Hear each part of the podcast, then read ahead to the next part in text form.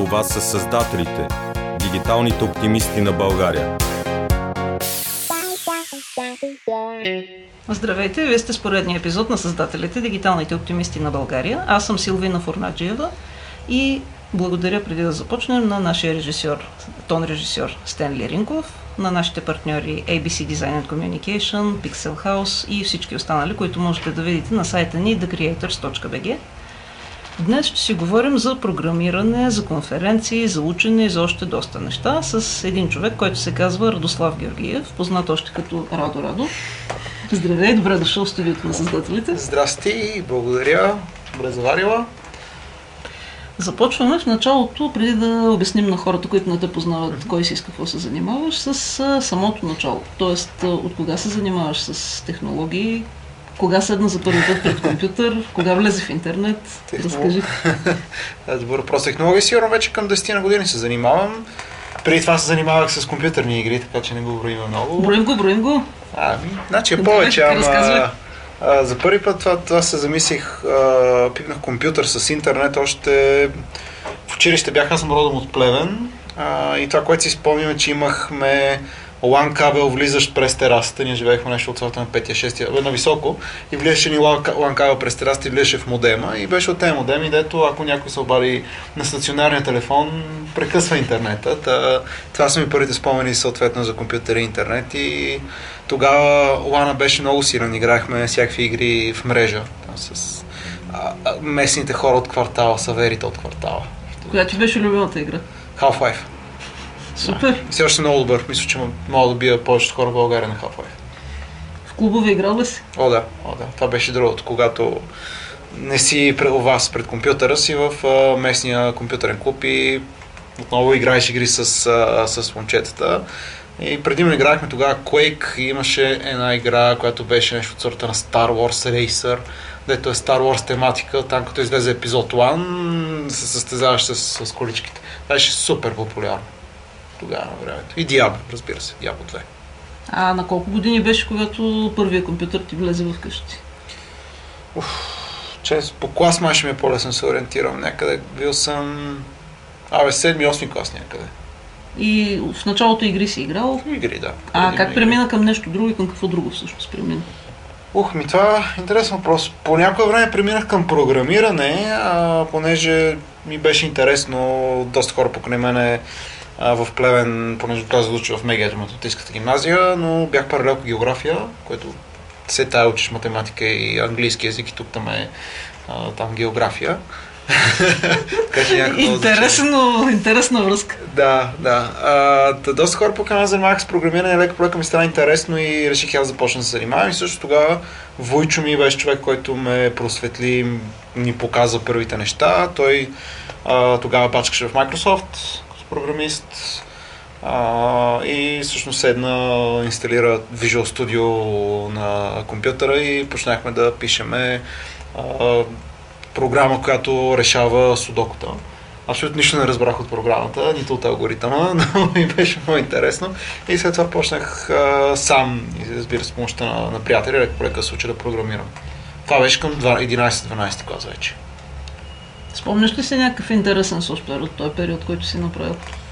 А, да, всъщност тогава това, което беше много интересно с един а, съученик, не си, да, точно така, а, с един съученик а, направихме тогава сайта на Ма... колко аз на колко мога казвам имена и неща, но всичко, всичко да, Ма- Max Sound Studios, Максим Горамов мисля, че, който има звукозаписното студио в Плевен, който от Diana Express. Не знам как ни намери тогава да му направим някакъв сайт и ние му обявихме, мисля, че беше някаква невероятната цена от двеста лева.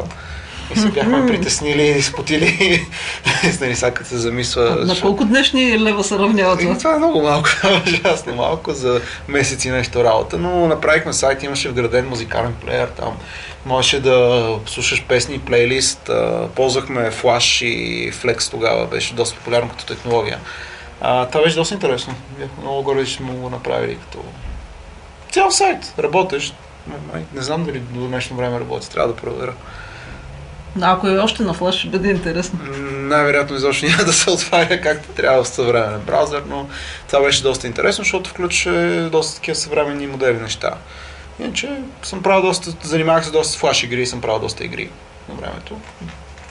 Момче, който играе игри, програмира, какво да прави, пише игри. Общо взето много хора така са запалили да следно програмират. И покрай Flash и Flex имаше доста интересни неща на времето. Даже кандидатствахме със същия този съученик, благодарение на който реално ни приеха в ФМИ, който е факултет по математика и информатика към Софийски университет. Ходихме на национална олимпиада по информационни технологии, съкратено НОИТА, и изкарахме по някаква случайност пет цяло и петдесет за ФМИ и ни приеха и беше много готино. Бяхме направили някакъв сайт с интерактивни обучителни игри, Learn with Fun или нещо такова се казваше. Имаше. Забавно беше. Беше доста флаш игри в него.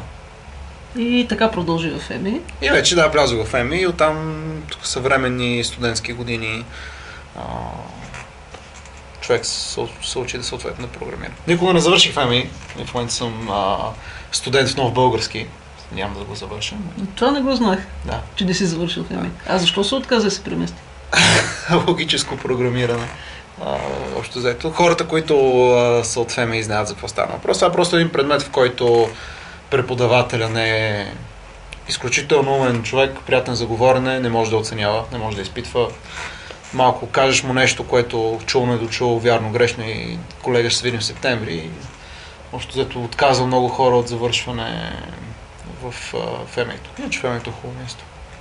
А, малко да развием този въпрос. Да? Какво мислиш по принцип за програмирането и за начина, по който то се преподава в момента в университетите? Излизат ли читави програмисти или те трябва да си доучват след това? Ами то със сигурност трябва да си доучват и колкото и добро да го направиш това образование по програмиране в университета, винаги ще има какво да се доучва, просто защото има толкова много неща, които човек горе-долу трябва да е докосвал и да знае. А, в работата се ползват също адски много различни технологии, инструменти, които не е работа в университета, съответно се учат. Та бих казал, че тук в България, особено в ФМИ, нивото е много добро. Това, което виждам в нов български, преподавателите също се стараят и просто ако човек иска, ще се научи. А, това, което не се случва в университета и беше много интересно, защото винаги ни го повтаряха в училище. В училище ни казаха, в университета никой няма ви бута за нищо, никой няма да ви гони за нищо. А ако вие научите, ще отидете на изпит, че ви скъсат и това е. И най-вероятно ще се откажете. Това важи с пълна сила и за ФМИ, и това, което виждам и с нов български, това, което виждам. Просто човек трябва да иска да... Ако очаква някой да го бута и да му дава зор, по-скоро го няма този елемент и може би това е... Това създава проблеми на много хора и някак си придобиват негативно усещане към висшето образование. По програмиране в тези университети. Не те очакват да някой да ги научи. Очакват точно така. Някой да ги научи и да ги хване за ръка. То в началото си трябва със сигурност, особено първи курс, когато не си много ориентиран и ако идваш от нематематическа гимназия, т.е. нямаш предишен опит с програмирането, в началото трябва малко, така наречен хендхолдинг, малко по на малки стъпки да се карат нещата, но затова имаш колеги. Общо взето хората някакси се оправят сами. Доста е... В университета е доста свободна програмата. Намираш си групичка, с тази групичка почвате да си помагате така, че всичките да избутате напред и да не влачите огромно количество изпити. Има, разбира се, изключително слаби предмети, с изключително слаби преподаватели. Това всички го знаят. Не съм сигурен, че е проблем, защото за, за тази сметка има пък и много силни преподаватели с много силни предмети. Така че е добре според мене и дава невероятната възможност да живееш в София за около трийсет лева на месец. Което малко хора според мен го оценяват и се замислят. Нали, ти, ти се оплакваш, кофти ми е програмата там в а, университета, ама в крайна сметка тази програма ти дава възможност тези четири години да се научиш и си намериш работа, да се стъпиш на краката и да заживееш хубав и нормален живот, така че това е доста, доста ценно. Това е един доста интересен хак на софийските найми. Освен всичко друго. Ми да, буквално студентски град, между трийсет до шейсет лева, зависимост от университета, горе-долу е найма. Малко по-скъпи, сигурно стига до сто, но, но това е доста добре за, за София. Дава възможност на всеки буквално да се научи и да си намери хубава работа. Да, да види какво му се прави. А ти докато учиш, работиш ли паралелно с това? А, фрилансвах известно време, после водех курсове в различни академии. После занимавах доста, доста време с, с Start and Smart, което беше инкуб по предприемачество, който открих всъщност за факултет по математика и информатика. И то се водеше, за мен си беше фултайм работа, пари не сме вътре по никакъв начин получавали. но си беше като работа, така че може да се каже, че от първи курс, втория семестър съм почнал да бачкам нещо да правя, защото не ме свъртеше много на едно място. Но първи по-скоро... курс, първи семестър пиехме на това дебата. По-скоро предприемачество. Някак си така ми звучи, а не че си бил някъде на заплата някъде. Ти бачкал съм и на заплата, карах стажа в VMware, някой друг. Не, не съм работил другаде. Но по-скоро се запарих по предприемачеството заради старите смарт купих предприемачество и това ми, видях, че това ми е доставило огромно удоволствие да го правя без да го чувствам като работа. И това клише. А, да бачкаш това, което ти харесва. И оттам нататък с това съм се занимавал. И лека по лека почнахме ние да правим курсове и вече имаме... Това е всъщност основното, с което занимаваме HackSoft, софтуерна компания, разработваме софтуер за най-различни клиенти под формата на... Ние им сглавяме екип и горе-долу им движим абсолютно целият процес, свързан съответно с софтуер. И това е нещо, което на всички вътре ни остава огромно удоволствие, искаме да го правим доста дълго време. Но всъщност ти и доста други неща правиш покрай това, като да, Hack Bulgaria, да, да, HackFMI, да, HackConf, всички тези неща. Ох, разкажи какво означават те. Добре, дай, дай поред, поред на нещата. Значи, поред, да. Първото Hack, което почнахме, беше HackFMI, което много набързо хакатон, който правихме в факултет по математика и информатика, петък, събота, неделя, с идеята даже, че мога да останеш през нощта. Това беше огромен пробив, че ни позволиха. Еволата на ръководството казаха, правете каквото искате, стигна ли никой да не умира в този факултет, което е fair enough, нали? А, и почнахме с този хакатон. Идеята беше просто да надъхаме хората да направят нещо за три дена, да се запознаят с, с други, с студенти от други курсове и просто да се забавляват. Беше наполовина хакатон, наполовина нещо като фестивал и тази енергия, която беше на, на HackFMI-тата, ни направихме, мисля, че осем или девет като цяло HackFMI-та. Все още не съм я видял по подобен начин на, на друго събитие. Може би аз мога тук и сега ходих, имаше подобна енергия. А, от HackFMI-то прераснаха, видяхме, че всъщност може да занимаваме и с преподаване, почнахме да правим курсовете в Hack Bulgaria. А, доста в дълго време правихме курсове, стил академията на Телерик, стил академията на Наков, на СофтУни, обаче в много по-малки групи и нямахме абсолютно никакъв бизнес опит, което в крайна сметка ни докара до това Hack Bulgaria по никакъв начин да не е устойчива финансово, което пък прерасна в факта да пишеме софтуер, което вече е доста по-финансово устойчиво като дейност и ни позволява да продължим да си правим курсовете, които искаме да си правим за нас и буквално. Всички хора в нашата фирма, без един човек сме ги наели от нашите курсове, което за мен е доста голяма победа и HackFMI спряхме да го правим, защото всички хора, които го правихме, вече не сме в ФМИ, остаряхме и сме оставили на ново, новото поколение, новите младежи, правят някакви хакатони. А важното е нещо да се прави за студентите, какво и под каква форма, май няма никакво значение. А, даже HackFMI роди HackToys като идея и още няколко други хак нещо си като хакатони, което е много готино, защото децата правят нещо, прави и се получава готино. И покрай Hack Bulgaria и HackFMI-то почнахме да правим една конференция HackConf, която тя си е ежегодна конференция за софтуер.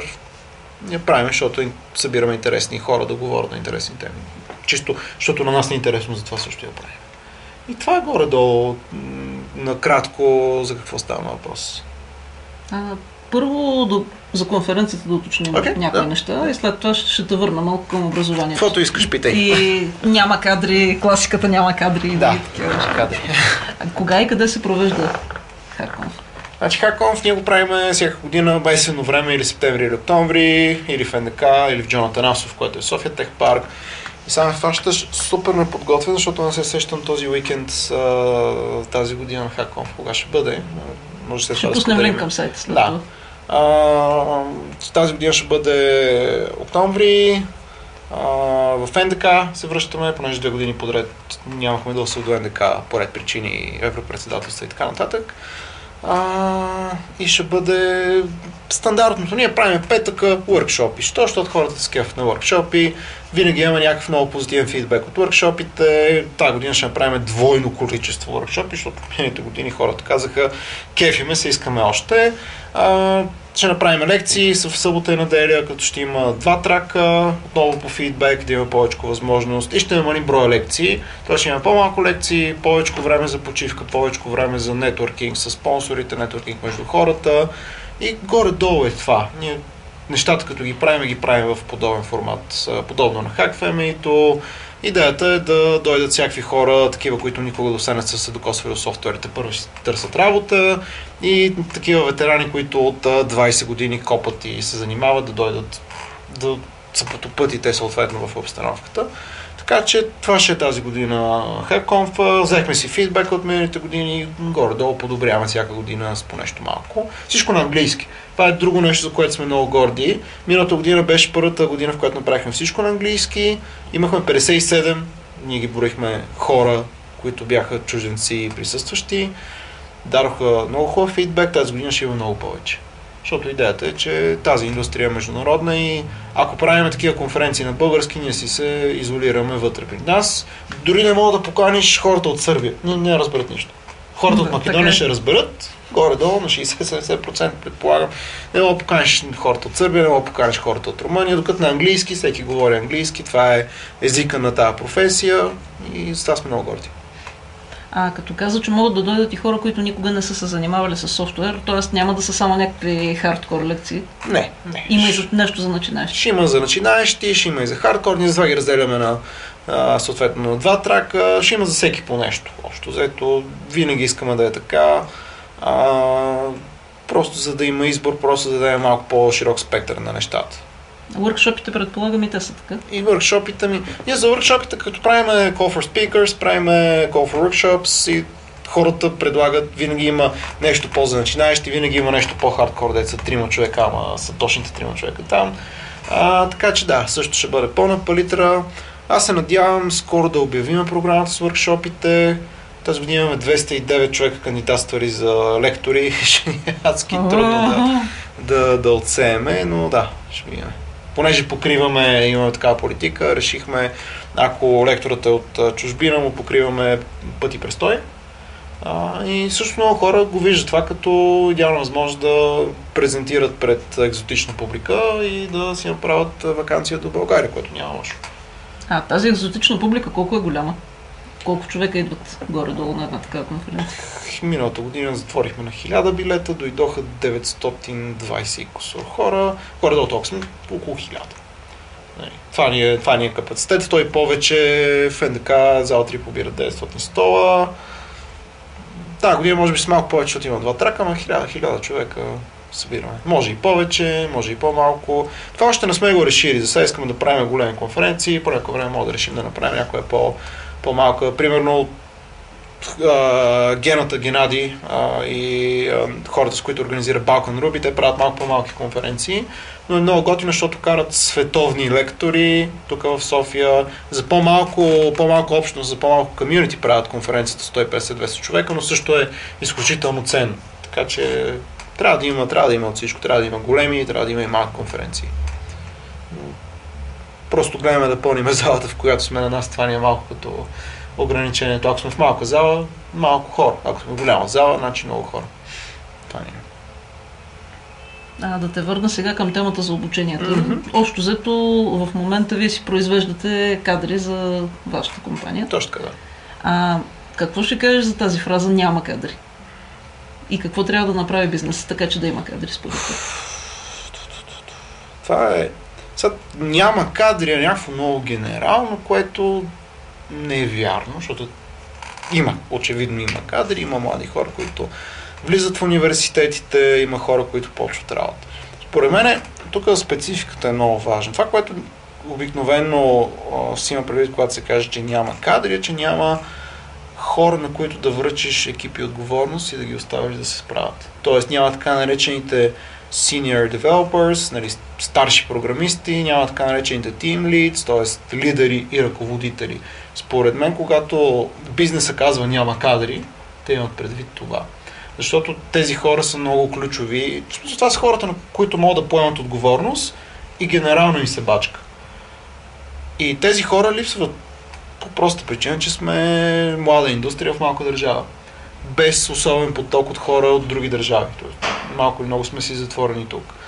А, което означава, че тези хора трябва да ги изградиш. А за да ги изградиш, отнема време. Отнема стратегия, отнема и съответно целенасоченост.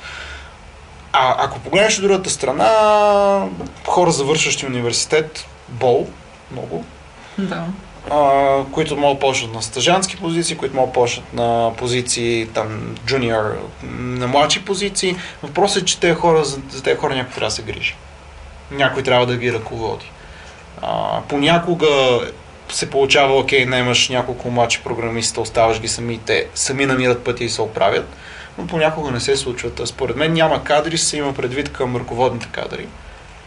И там бих се съгласил, че няма много... Такова усещането, може би никой не го е, не е вкарвал анализ, статистика и числа в това, но усещането е, че силните ръководни кадри се броят на пръсти и те си разменят горе-долу компаниите. Няма някаква дългосрочност, няма някаква устойчивост там.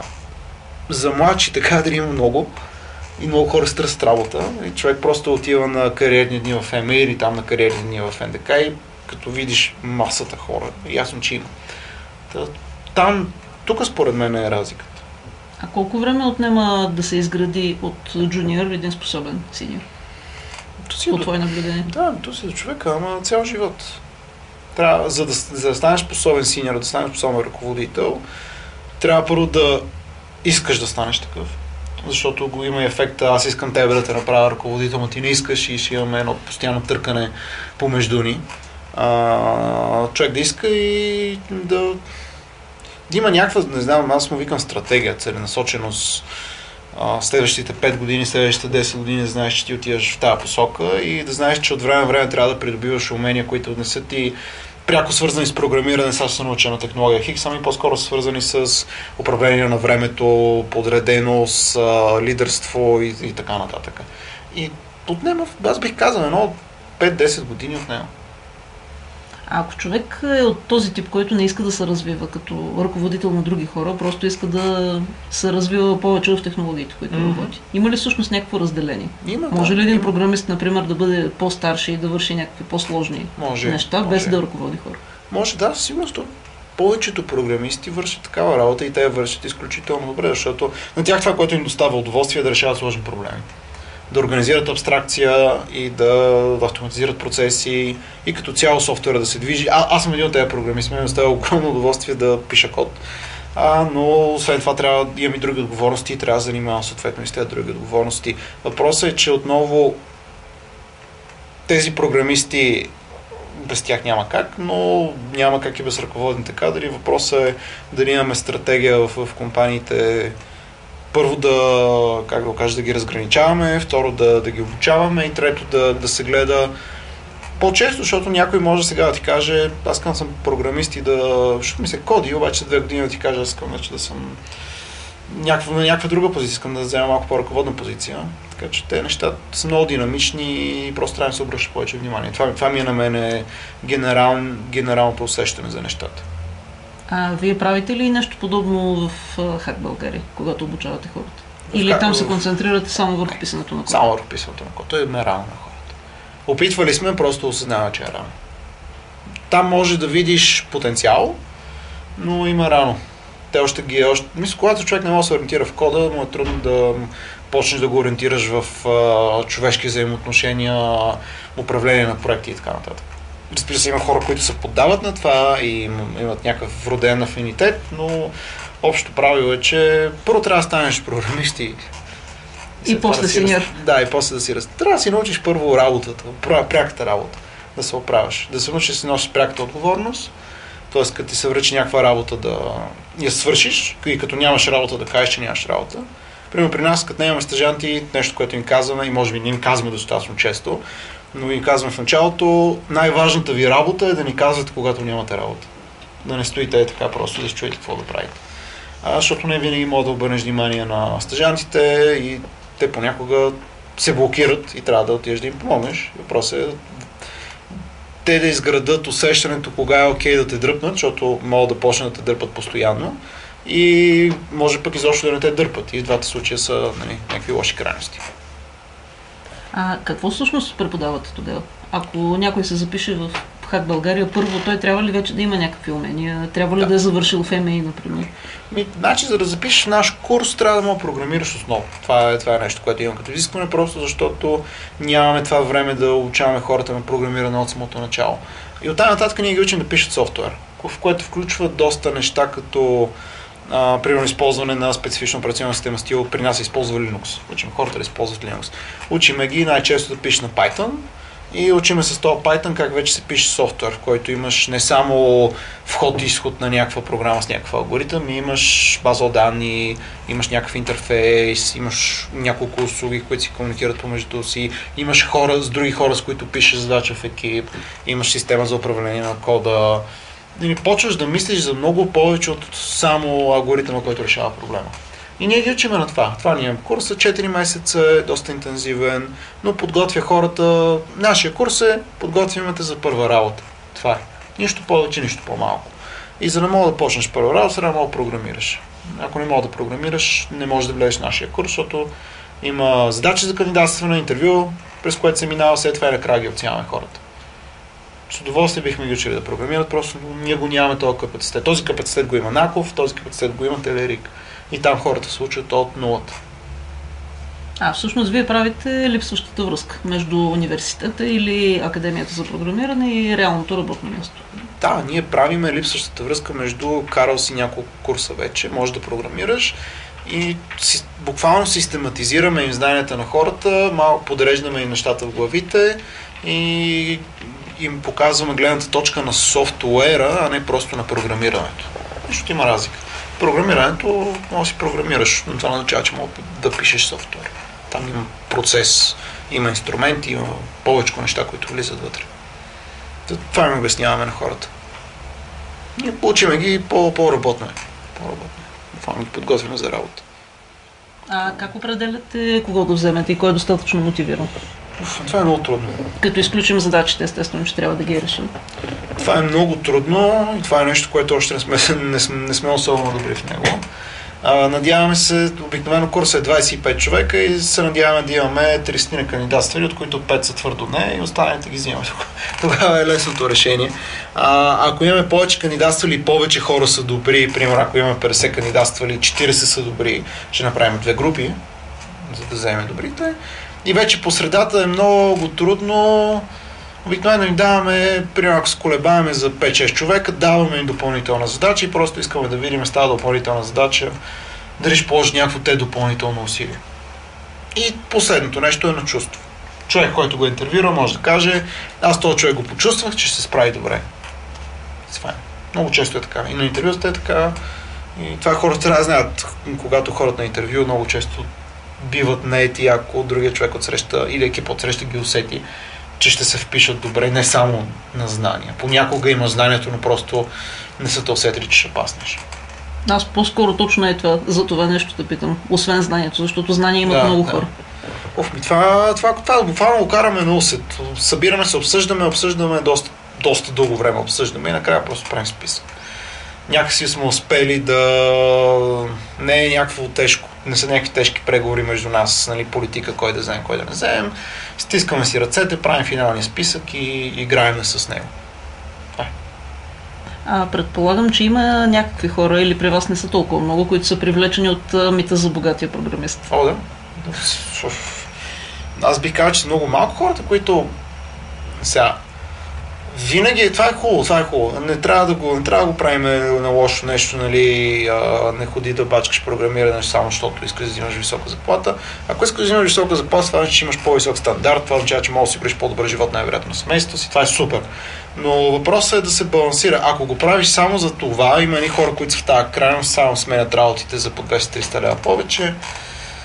Докато има кой да им дава по-висока заплата, е окей да се сменят работите. Но не трябва само това да е мотивация, трябва да има и ответ. Трябва да ти достава удоволствие. Ако в началото не ти достава удоволствие, трябва да се научиш да ти достава удоволствие. Едното. Пък другата крайност е крайно запален програмист. Това му е нещо, което иска да прави цял живот, но тотално не обръща внимание на парите, които взима и тогава мога да попадне в компания, където ще, го, ще му дават много дълго време една и съща ниска заплата, само защото го вижда, че има огромна страст, че направи каквото и да е, но пък не преговаря съответно за пари. Тези две крайности според мен трябва да, да, да, да ги няма, да се оптимизират. И всичко друго, ние сме доста привилегировани в България в тази индустрия, защото плаща добри заплати. Много над средните и мога да имаш хубав живот с това. Така че това не е лошо, това е хубава мотивация. Но това не означава, че всеки от всеки ще стане програмист. Трудно е, изисква много усилие и това, което може би се наблюдава е, че ако единствената ти мотивация са само единствено парите, по-скоро не е достатъчно.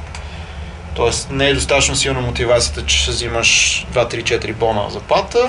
Ако ти е трудно, да се накараш да, да прескочиш а, трудното и всъщност да си изкараш курсовете и да положиш това усилие. Ако така мога да се изразя. Един... Трябва да имаш и нещо друго. Един друг мит, сега се сещам mm-hmm. за него, то е, че трябва да имаш определен тип мислене, за да бъдеш програмист, да си определен тип личност. Има ли такова нещо? Доколко е мит това? Ох ми... Вицовете за програмисти, предполагам, да, ги да, знаеш, знам, са доста, доколко са верни. За програмисти, някои са верни. Такива, понякога сме си такива програмисти, ама аз би казал, че този тип мислене се учи първо и второ, кра... стереотипа за крайния програмист вече не е толкова верен. А, това се учи, това е нещо, което се учи. Какво всъщност е то? Математическото мислене се учи. Защото програмирането е много, ти като решаваш проблем, сядаш и казваш, окей, имам е това нещо, което трябва да реша и моят подход е първо, второ, трето, четвърто, пето. Той ти правиш някакъв списък от точки, по който ще решиш този проблем. Е това мислене, а, което е много полезно и в някакви други сфери на живота, се учи. Не е нужно да го имаш от малък. Са някои хора са по-предразположени, им върви доста повече математиката и логическото мислене, на тях ще им е по-лесно, други хора не толкова, на тях ще им трябва повече време и усилие, но според мен това е нещо, което се учи, умение, което се придобива и въпросът е дали ти харесва, защото ако се опиташ да го научиш и го научиш, но в крайна сметка не ти харесва и ти остава удоволствие, не е нужно да го правиш. Няма нищо лошо в това да не ти харесва да програмираш, защото погледнато отстрани, то стоиш осем часа пред компютъра и кълвеш по клавиатурата. Не е най... Отстрани не е най-яката работа, затова трябва да те кефи отвътре. Сега, преди да мина към следващия въпрос mm. от торбата с стереотипите, кой ти е любимия вид за програмисти? Ох, само фаш не подготвен. Айде ще мисля in the background. Добре, и след, след малко да, ще ми да кажеш като се сети. Да не блокираме времето. В а, програмистките групи срещам и спора математиката срещу математиката не е нужна. Математиката е много важна за да си добър програмист, срещу математиката не е нужна изобщо. Пак, къде той, е истината? То истината е, да, нали, по средата. То е мислене, то е това мислене. Може никога да не, да не докоснеш математика, да си вършиш перфектно работата, но генерално, когато решаваш проблем, ти подхождаш много така систематично, много така алгоритмично. И този начин на мислене, генералният начин на мислене да подходиш систематично и алгоритмично към даден проблем е математика. Затова математиката те тренира чисто да, как да го кажа, по... изграждате интуицията, с която след това ще се справиш по-добре в програмирането. Защото те хората търсят директната, искам да видя къде ще приложа е тази формула, кажи ми къде ще приложа тази формула. Те търсят е тази връзка, кажи ми е тази формула. Ами тази формула най-вероятно в някаква тясна а, специфика ще бъде приложена, но ти няма, най-вероятно няма да я прилагаш всеки ден. Но математиката по-скоро е мисленето, а, връзките между неща, които нямат връзки. Мен това ми е любимото нещо в математиката. Имаш различни а, области в математиката, които привидно нямат нищо общо и изведнъж някой намира нещо между тях, просто защото му доставя удоволствие да мисли в тази посока и да намира връзки. Изведнъж от тази връзка се раждат изключително добри идеи, които се пренасят в програмирането. Е, това е ценното нещо на математиката и те хората се борят с математиката, защото е трудно. Аз съм човек, на който математиката е адски трудна. И аз също. И в ФМИ първи курс направо ме сцепваха там. Идвам от математическа гимназия. А, анализът ми беше много плачевен. А, но не е това важното. Не е важното да помниш а, там, формулите за решаване на интеграл или диференциални уравнения. Важното е да помниш, примерно в анализа, защо и как са стигнали до тази идея за този интеграл и какви, какви неща са свързани благодарение съответно на този интеграл, защото този начин на мислене, после ще го пренесеш в софтуера и най-вероятно ще правиш малко по-добра абстракция, ще правиш по-добър софтуер. Така че там има нужда, но хората се борят с трудността на математиката и тъй като нещо е трудно, най-лесното нещо да кажеш е не ми трябва. За другото нещо, което очевидно ми върви. Тоест, трябва да се научим по-скоро на логика, ако искаме да станем добри програмисти, да, отколкото да кълвем формули, да ги помням точно. Точно така. Ми шаблони, да виждаме шаблони. Аз това бих казал. Да гледаме математиката, защото ни е кеф, без да се притеснява дали ще научим форму, формулите на изус. Защото обикновено хората с това свързват математиката. Трябва да знам тези десет формули на изус и трябва да решавам тези десет типа задачи. И те на това се учат. То не, не е по-различно от това да редиш пъзъл. Мисля, виждам тази задача, помня, че се решаваш по този начин. Аз мога да го приложа механично. Нищо повече от това. Аз допреди две минути и аз така мислех. Така че радвам се на... Това интервю ми беше много полезно лично на мен. Ми, има в YouTube, аз бих препоръчал, който иска от някъде да почне. Има един пич, който се нарича Three Blue, One Brown, а, който качва такива визу... обясняващи видеа на различни теми от математиката с много яка визуализация и той се опитва да обяснява защото. Хан Академи също, адски много, ако човек иска да се научи за математика, интернет е първи. Да, ти малко ме изпревари с следващия ми въпрос, той ще да бъде, yes, ако ни слуша някой ученик, който иска mm-hmm. да стане програмист някой ден, какво би го посъветвало, освен тези неща, да направи, за да започва? Ми да почва да...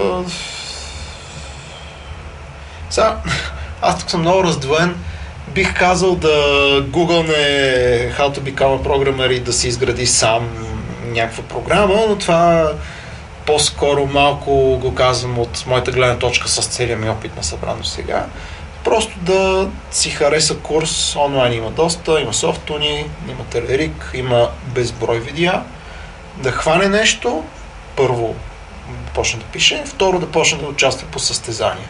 Защото състезанията ти дават много добра справка къде си и още какво трябва да научиш и къде са другите хора и ще запознаят с други хора, които ще ти разширят съответно мирогледа и кръгозора. Така че това са ми двете по-генерални. Да си избере нещо и да го следи стриктно и да почне да ходи по състезание. Каквото е състезание, да ходи. Много е важно. Иначе човек, когато е сам малко, са такъв... Не знаеш къде си. Трябва да видиш, трябва да ти някаква справка къде си. И това е много важно. Сети ли се за вид? Не, не съм още нещо. Е, ами за съжаление, тъй като времето ни вече свършва, Бай. последен въпрос ти задавам. Okay. Той пък е малко по-за бъдещето. Okay. Къде виждаш като цяло, е пак за един стереотип, се сетих за балона, който щял да се пукне в ай ти индустрията в България. Как са надувал се според някои хора балон, който щял да се пукне в един момент, аутсорсинг компаниите да избягат от тук. Всякакви такива неща. Как виждаш ти като цяло бранш след следващите пет-десет години? Това може би е хубаво да покажеш някой икономист а, с повече поглед, защото това е по-към икономиката. А, аз бих подходил, бих подходил. Кога биха избягали, да речеме, аутсорсинг компаниите от тук, ами когато заплатите тук станат се измерими с заплатите на местата, където им се намират клиенти. Тоест, когато в България плащаме заплати или разходите на клиентите, да речем имаш клиент от а, Лондон, от Обединеното кралство, когато неговите разходи за да работи с България станат са измерими с разходите да си наеме просто хора там, те тогава хора ще просто ще почнат да си наемат хора там. Но имаш и друго нещо. Примерно ние сме а, софтуерна фирма, но не се продаваме с това, че сме в България, че сме ефтини, не се продаваме с това, че сме в България, че сме адски добри, че сме по-добри от хората и в Лондон. Много, и, и ще ни свършим работата много по-добре. А, така че то балон най-вероятно ще има фирми, които ще затворят, ама при наличието на тези огромни технологични гиганти тук, хората просто ще си намерят веднага работа. Аз лично не виждам проблема, пак казвам, на мен ще ми е интересно да слушам анализ на някой, който се занимава с икономика и има малко по-широк поглед върху нещата. Но един добър програмист, ако ни слуша в момента, не би трябвало да се страхува. Не, и най-малко. Че ще остане без работа. И най-малко, няма как да остане без работа. Мога да остане без работа само и единствено, ако не му се бачка. Мисля, че това е много добър финал. Да. Благодаря ти. Супер, и аз благодаря. И потърсете ни във Facebook, в Създателите, където ще сложим и линк към сайта на HackConf. И... Ай, хубава вечер. Хубава вечер и от мен. И до следващата седмица. Това са Създателите. дигиталните оптимисти на България.